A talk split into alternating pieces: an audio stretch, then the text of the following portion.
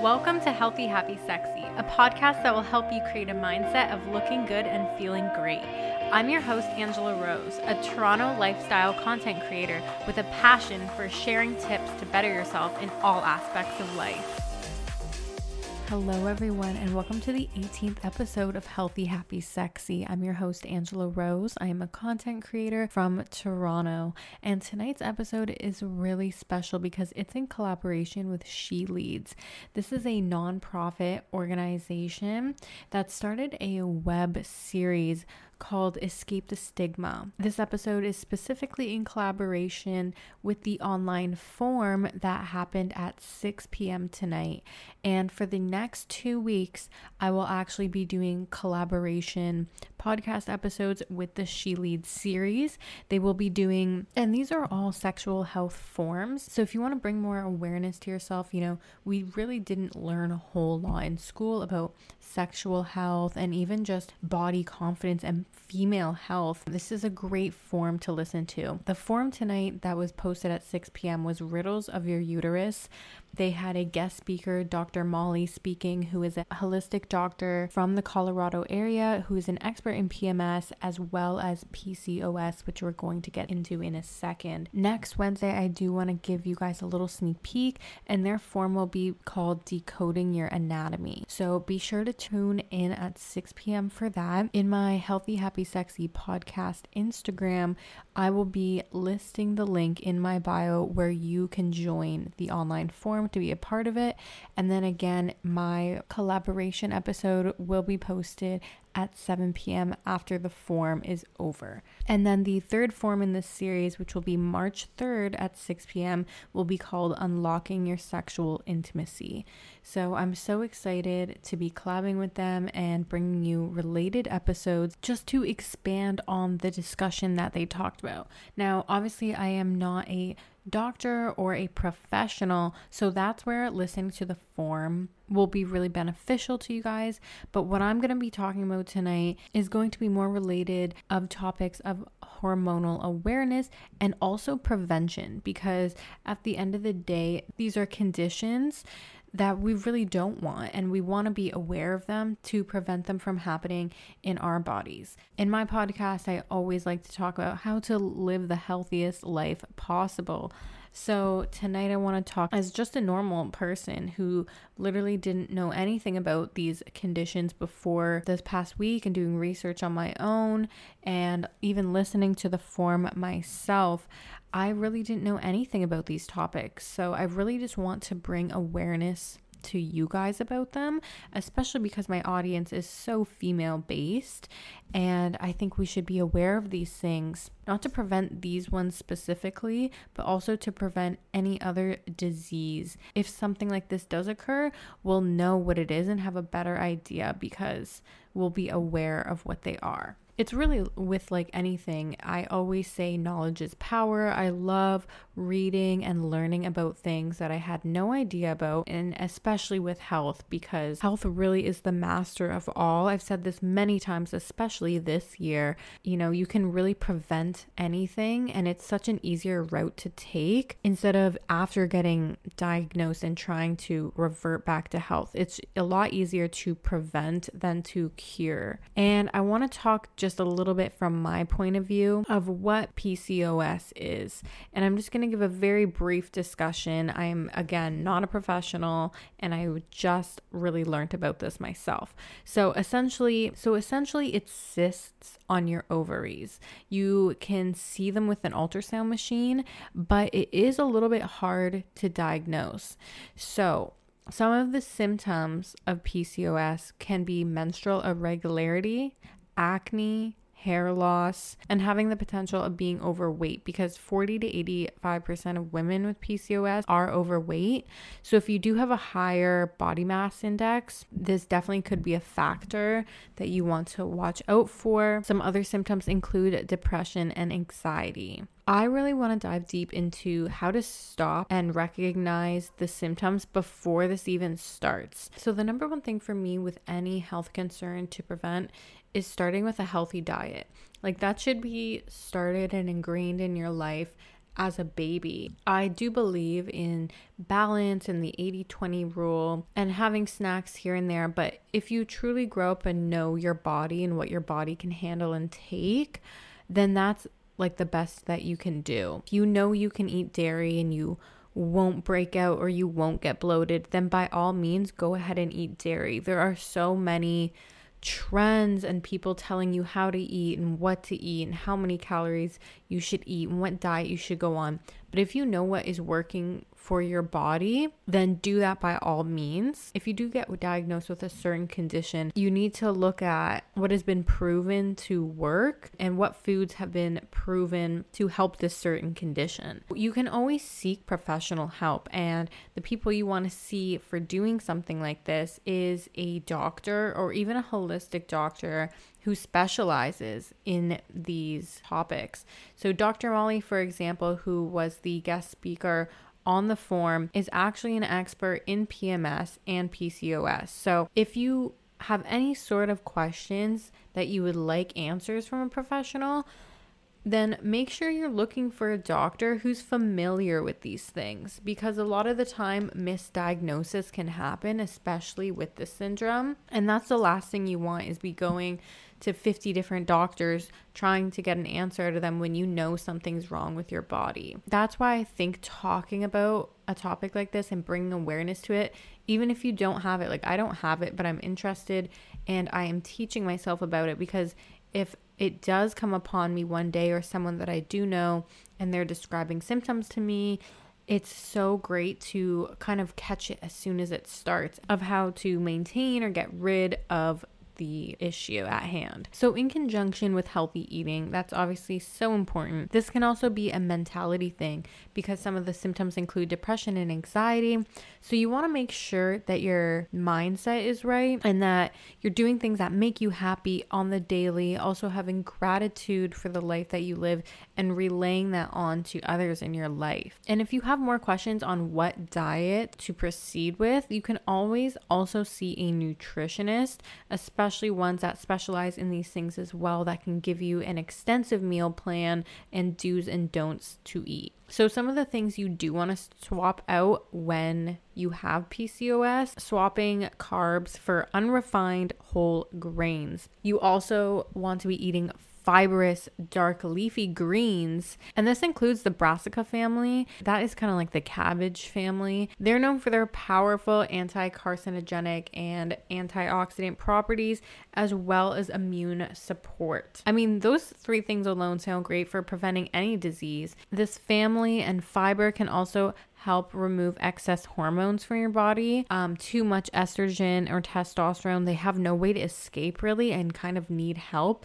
So these are great ways to help that. You can easily Google, you know, that family, but some include broccoli, bok choy, cabbage, turnips, cauliflower, kale there's just so many Brussels sprouts.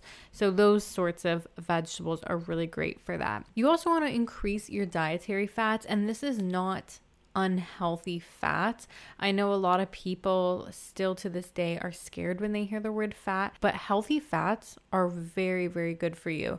This includes olives, olive oil, flax seeds, chia seeds, Greek yogurt, eggs. The reason why you want to have a higher fat intake is because it reduces your hunger. These fats help to regulate hormones, and these fatty, fatty acids can help with fertility and pregnancy, which can also be decreased if you are diagnosed with PCOS. Unfortunately, if you are diagnosed with this, some women do have a little bit more trouble conceiving. So that's uh, like another reason to always have your health in check is because if you're scared of the concerns that come along with this, you want to be starting from the beginning. So if some of these outcomes scare you or worry you, that's normal, but that should make you always want to take care of your health so it never leads to that. Other symptoms of this syndrome, because it is so hard to diagnose, for you to be aware of, it could be menstrual irregularity, and this could include missed periods, very light periods.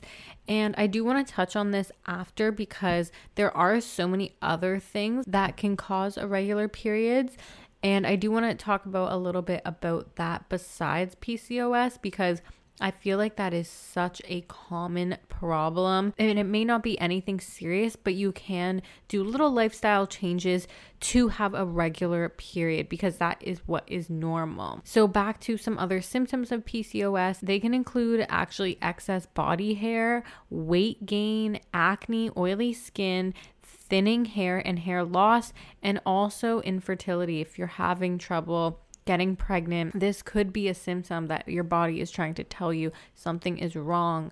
I need to get checked out. So, because it is a little bit harder to diagnose, if you're aware of these symptoms, and you know something is wrong, you think this is what you could have, you know, you never want to go home with your questions unanswered. It's not a good feeling. So always demand from your physicians, you know, do you think it's this because I have so many symptoms? I really do think it could be this ask for an ultrasound, ask why they think it isn't PCOS, and then also to find a doctor that specializes in this to get a second opinion from someone who actually knows about these topics and the symptoms and to get the proper tests done. Because I know how hard it is to not get answers when you really think it is something. And then if you wait long enough without addressing the issue, it can lead to bigger problems. Other problems could be an insulin resistance. So that's why I mean, if you leave it for too long, you could have other undiagnosed issues happening in your body that you have no idea about. That's why body awareness is so important and just being aware and knowledgeable of all topics and diseases that could affect you. And there are many as a woman,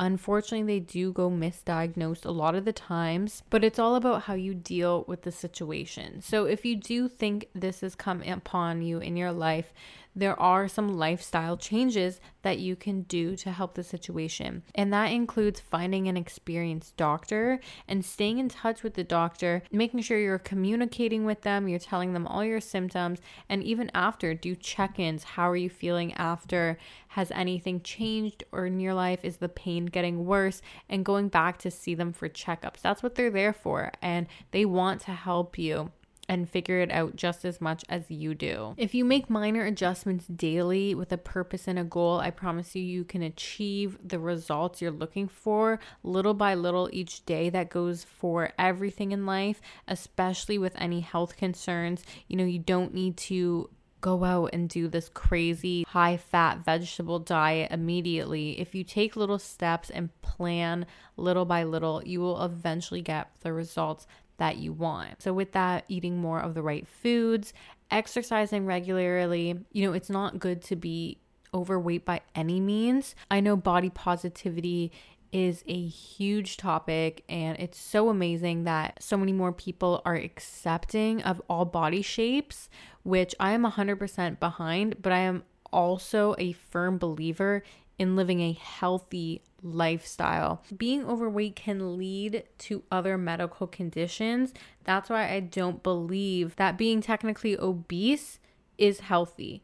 It can lead to high blood pressure, cholesterol, high blood sugar, heart disease, again, PCOS, having an unhealthy, not safe pregnancy. There's just a list that goes on and on. So I am so for body positivity and people being healthy. But if you are not making changes to be healthier, then that is where the line is blurred for body positivity. You can be you know, overweight, but eating right and working out daily, which is where body positivity comes in. But if you're not making healthy choices, you're not living an active lifestyle, then that's where body positivity should not be applauded upon because at that point it's just a health risk and concerns for for other health risks to come in and affect you. So always making sure you're having a healthy active lifestyle exercising regularly, even if that's stretching or going on a walk, as long as you're not sitting all day, then that's great. Any sort of active movement is so amazing, not just for your body, but your mind as well. Keeping your mind right, keeping your mind, you know, happy and healthy is going to prevent so many diseases and conditions coming into your life. Taking the right vitamins and also talking to other women who have PCOS if you want to learn more, get firsthand answers from someone who has experienced this before. I would highly recommend following the She Leads Instagram and also the doctors associated in the forum as well because they would have so many answers to also help you cope with this mentally and to make these changes in your life. You can also seek support for symptoms of depression because that is one that is hugely linked to PCOS. So I just want to talk briefly also about irregular periods because even if you do not have PCOS, that is a huge thing that can happen to so many women, including myself. I went off birth control for I think it's been almost a year now. Before that, I was on it for many, many years. I believe like 10 years. And your body really does change when you stop giving it you know, those daily hormones that it's used to after 10 years. For me, I definitely had some irregular periods. Um, and then when I first went off of it, I had very tiny, like bumps all around my jawline, like texture acne, very tiny acne. So that was occurring to me for about a few months. And then one day kind of just randomly went away. So you're never really sure of what's going to happen to you if you go off birth control. That can definitely be a symptom.